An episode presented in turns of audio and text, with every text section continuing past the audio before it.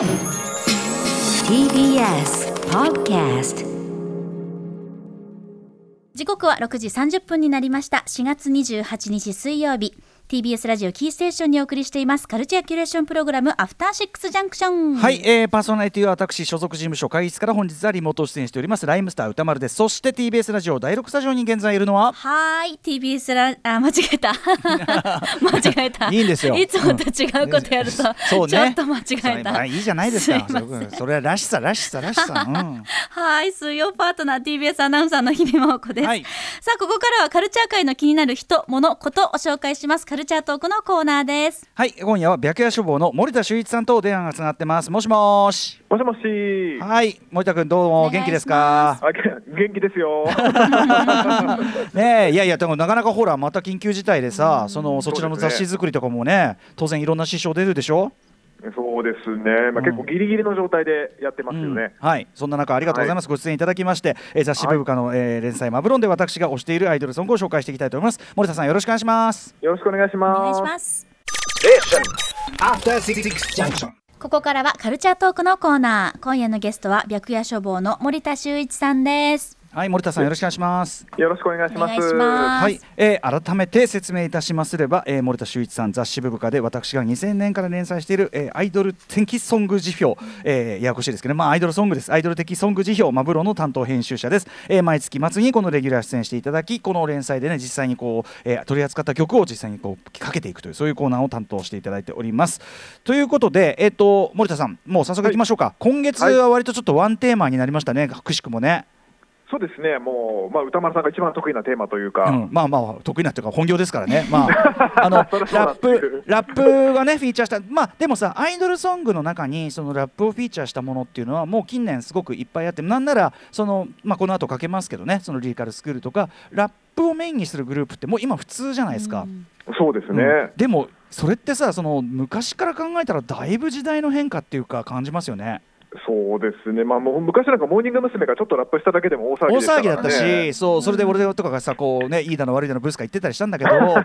あの今はむしろだからもうその世代的に作り手の皆さんも普通にそのラップヒップホップ日本ののみならずその世界的なものを聞いてそれをすごくリアルタイムで反映してもうなんていうのうまい下手とかっていうレベルでうんぬんはもうできない時代っていうか普通にみんなうまいの当たり前の時代になりましたよねなんかね。だってもう皆さん結構フリースタイルとか普通にやっちゃったりしますもんね。そうね、フリースタイルバトル参加したりも全然するしうんあとはその今回非常に特徴的なのはそれでもやっぱり割と今までアイドルラップってあの作り手の世代的に割と90年代が参照されることが多かったんだけど、ここに来てぐっとやっぱりそのなんていうのかなトラップとかあとはまあその例えばベースミュージックとかに乗せるやり方とかうん割とこう新世代的な表現が一気にこう成熟してきたというかそんな感じしますよね。今回のリリスクのアルバムはまさにそんな感じでね。ね。完全にその方向に振ってきましたよね。うんはい。ということでまさにリリカルスクール行きたいと思います。先日もね、えー、とライブに来ていただきまして、えー、とニューアルバム「ワンダーランド」からねあの本当に怒涛のようなライブを披露してくれましたけど、えー、とそのライブの中でもねあの実はやってるこの要するにこの番組では1回そのライブではやっていただいている曲なんですが今日、えーこの「ワンダーランド」の中の一番尖った部分を象徴する一曲として、えーこちらを選んでみました、えー、とプロデュースは KM 君というねあのまああれだよね。 BAD HOP とかねいろいろプロデュースしているような人ですよね。あとその KM さんととリル・レイズ・バッド・ゴールドさんってこのシンガーソングライターこのお二人であの作品とかも作られてたりするんだけど、まあ、ある意味なんていうの一番今のこう尖ったとこなコンビっていうか。そうですね。ね、それを起用してなんていうか全く手加減抜きの一曲を出してきたということで今回の、えーリリスクの、えーアルバム「ワンダーランドを」のなんていうのエッジーな部分をエッジーな部分を一番こう、えー象徴する一曲として選んでみましたお聴きくださいリリカルスクールで「タイムマシーン」はい、えーリーカルスクールでタイムマシーンを聴いていただいております。リリスクはもうさメンバーそれぞれのそのラップヒップホップカルチャーへのなんていうのかな造形っていうか系統っていうかさすごく熱心さ情熱がもうすごいじゃないですか。それブブカの、ね、いろんな記事とかでも本当にいつも拝読してて感じますけど。そうですね、うん。で今回あの、このマブロンのおスピンオフ企画であるアイリドルクリエイターズファイルで、うん。このプロデューサーのキム康弘さんとですねトラックメーカーのアリキックさんにですね、ああ。結構突っ込んだインタビューもやってますので。なんでリリースがここまでいないかっこよくねいられるのかとかね。そうですね、はい。今回のアルバム、特にどういうつもりで作ったのかっていうのあいいな。をあじゃ完全にセットになる感じだ。はい今回の本当、マブロンとセットで読んでほしいなと。あいいタイミングでしたね。はい、はいではではね、えーもう一つ、えー、とこれもラップをね、まあ、ラップグループアイドルラップグループという立ち位置でやっていらっしゃる、えーお茶碗図というグループでございます。この番組でもね何度か紹介していると思うんですが、えーとお茶碗図も割と今までは90年代のそれこそリトルバード的なねリトルバードネーション的なこうちょっとオフビートなレイドバックした日本語ラップみたいなところにすごくあーけあのなんていうかな影響を受けてるんだなって感じがしたんだけどここに来て今回のアルバム「Do the Right Thing」で一気にまた今っぽいモードに入ってきて。そうなんですよね。ね。変わりましたよね。ね、でそれもやっぱまたすごくかっこよくてですねあのうんいろんなビートに乗りこなすのに挑戦してて素晴らしかったんですが、えー僕私が1曲選んだのは非常にこうなんていうか高速ラップがもう非常にテクニカル、でも同時にちょっとリップスライム味というのかなあいのそうですね、うんもう感じたりする。ツーステップっぽい感じの雰囲気もありそうますもんねそうそうそうそうめっちゃかっこいいんでお聴きください。お茶碗ズでスパークはいお茶碗ズでスパーク聞いていただいております。いい。ねえ楽しいしかっこいい楽しなんか今こういう曲本当に元気になりますね。なんかね、本当あの弾むようなっていうか、なんかお出かけするのも楽しね、ちょっとこうね、うん楽しくなるようなっていうかね、気持ちが上がるような感じで、はい、あのお茶碗ズこんでもこお茶碗ズこんなラップできんだと思って、すごいあのなんかみなんていうのかな、見直したじゃないけど、改めてびっくりししましたねこれね。成長が早いですよねね今までなん素晴らしい。かリリースペースも早いんですけど、うん、あのそうそう。しかも毎回さアルバムはさそのなんかメローなトラックでいくとかうん。コラボでいくとか毎回アルバムごとにコンセプトをガラッと変えてそのガラッと変えたコンセプトごとちゃんと成長してる感じがうん。お茶碗ズすごくやっぱいいと思いますね。はい。続いていってみましょう、えー続いてはですねオールドニュースペーパー。これ全部ひらがなで書いてオールドニュースペーパーというまあ2人組のユニットでこれあれですよね。もともとはライムベリーってもう解散しちゃいましたけど、はい。あのリリカルスクールのほとんどねライバル的こううん。アイドルラップグループだった、まあ、非常に素晴らしいグループでした。ライムベリーの、えっと MC ゆいかさんという名前でやってた方が、えっと今はソロで、えっと園田さんという名前でねソロで,、はい。でソロでもいっぱい作品出されててそれもすごくいいんですけどその園田さんとシンガーソングライターエリーさんがこう改めて組んでのユニットオールドニュースペーパーで。でこれがまたこうなんつうのかな本当なんていうのトラップ的なうん。ものをこういわゆるアイドル的日本のこうポップにあもうこんだけ消化しちゃってんのねっていうか。そう感じがします絶妙ですよね。絶妙、うん、だからうん。ゴリゴリじゃなくちゃんとポップで可愛いものなんだけど、ん。骨格はもうトラップベースっていうか、はい、ぜひお聴きいただいと思います、えーオールドニュースペーパー、えー、と2月にリリースされたファーストミニアルバム「スクープ」から「はじめまして東京」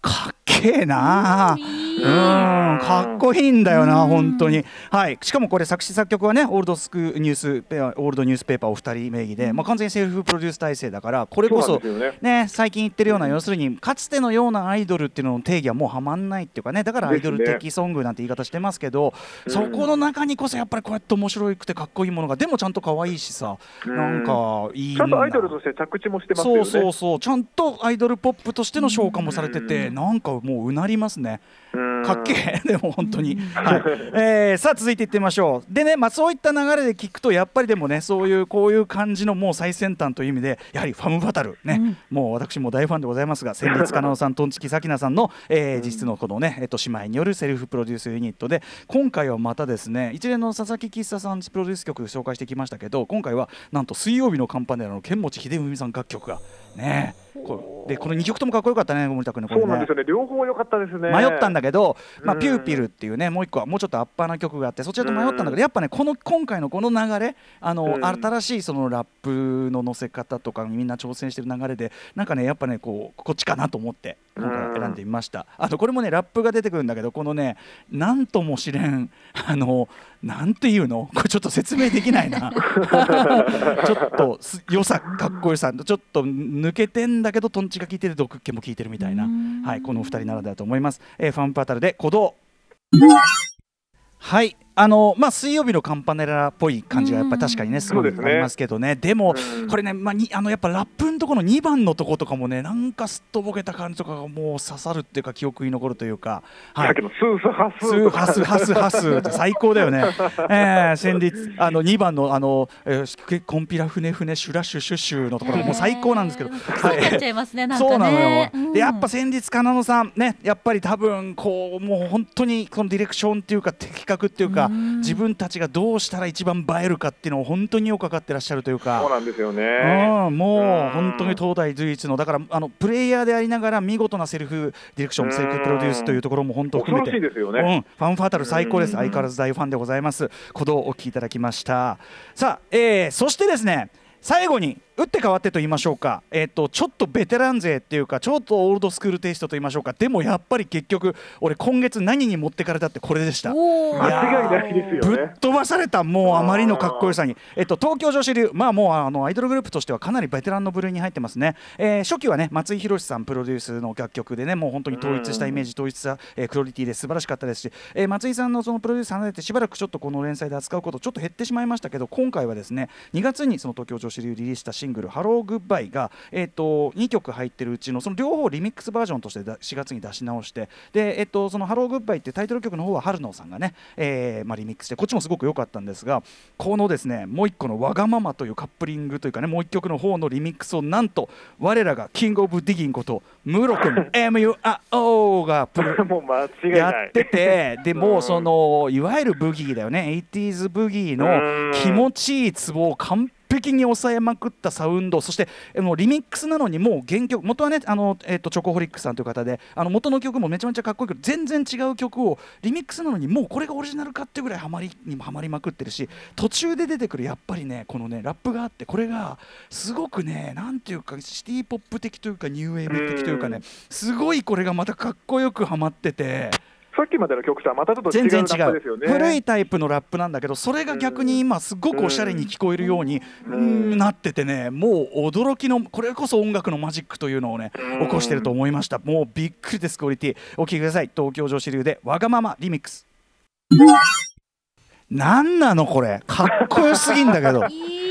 やばすぎんだけどこれマジ鬼リピでですやばい。東京女子流わがままリミックスリミックスしたのはえキングオブディギンこと MURO ムロでした。こんな曲を待ってたぜ。っていうね。いやもう本当にもうね ななんだろう。もうもちろん 80s ブギー調の曲って他にもいっぱいあるけどやっぱりムロくん仕込みだともうきツボがさギターといいシンセといいさもううん。なんていうの？そこそこそこそこの そこのん俺が言う今のそこのなんていうの？それの最上級ねみたいなのをもう全イ面にからのこの期待感とかが半端じゃないっていうか。あとラップのさやっぱり五七五調ラップなのにそれがすごくニューウェーブ的というか、あとシティポップ的というかうん。それがむしろなんかこうヴィンテージなものとしてかっこよく響くっていううん。おしゃれに響くっていうね。やばいっすよこれ。完璧。もういやだからこれこそちょっとちゃんとした CD の版で出してほしいですよね。本当ですね、ちょっとこれね、はい、そうなんですよ。なので、うんまあ、ちょっといろんな形で皆さん聞いていただければと思います。ね、ということで、あの新旧、どっちのね、あのラップスタイルもね、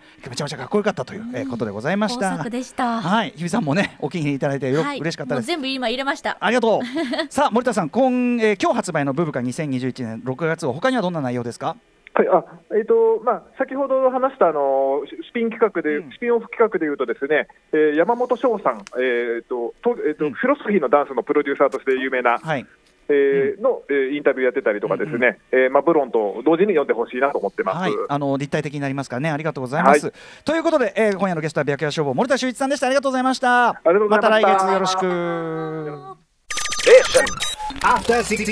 く。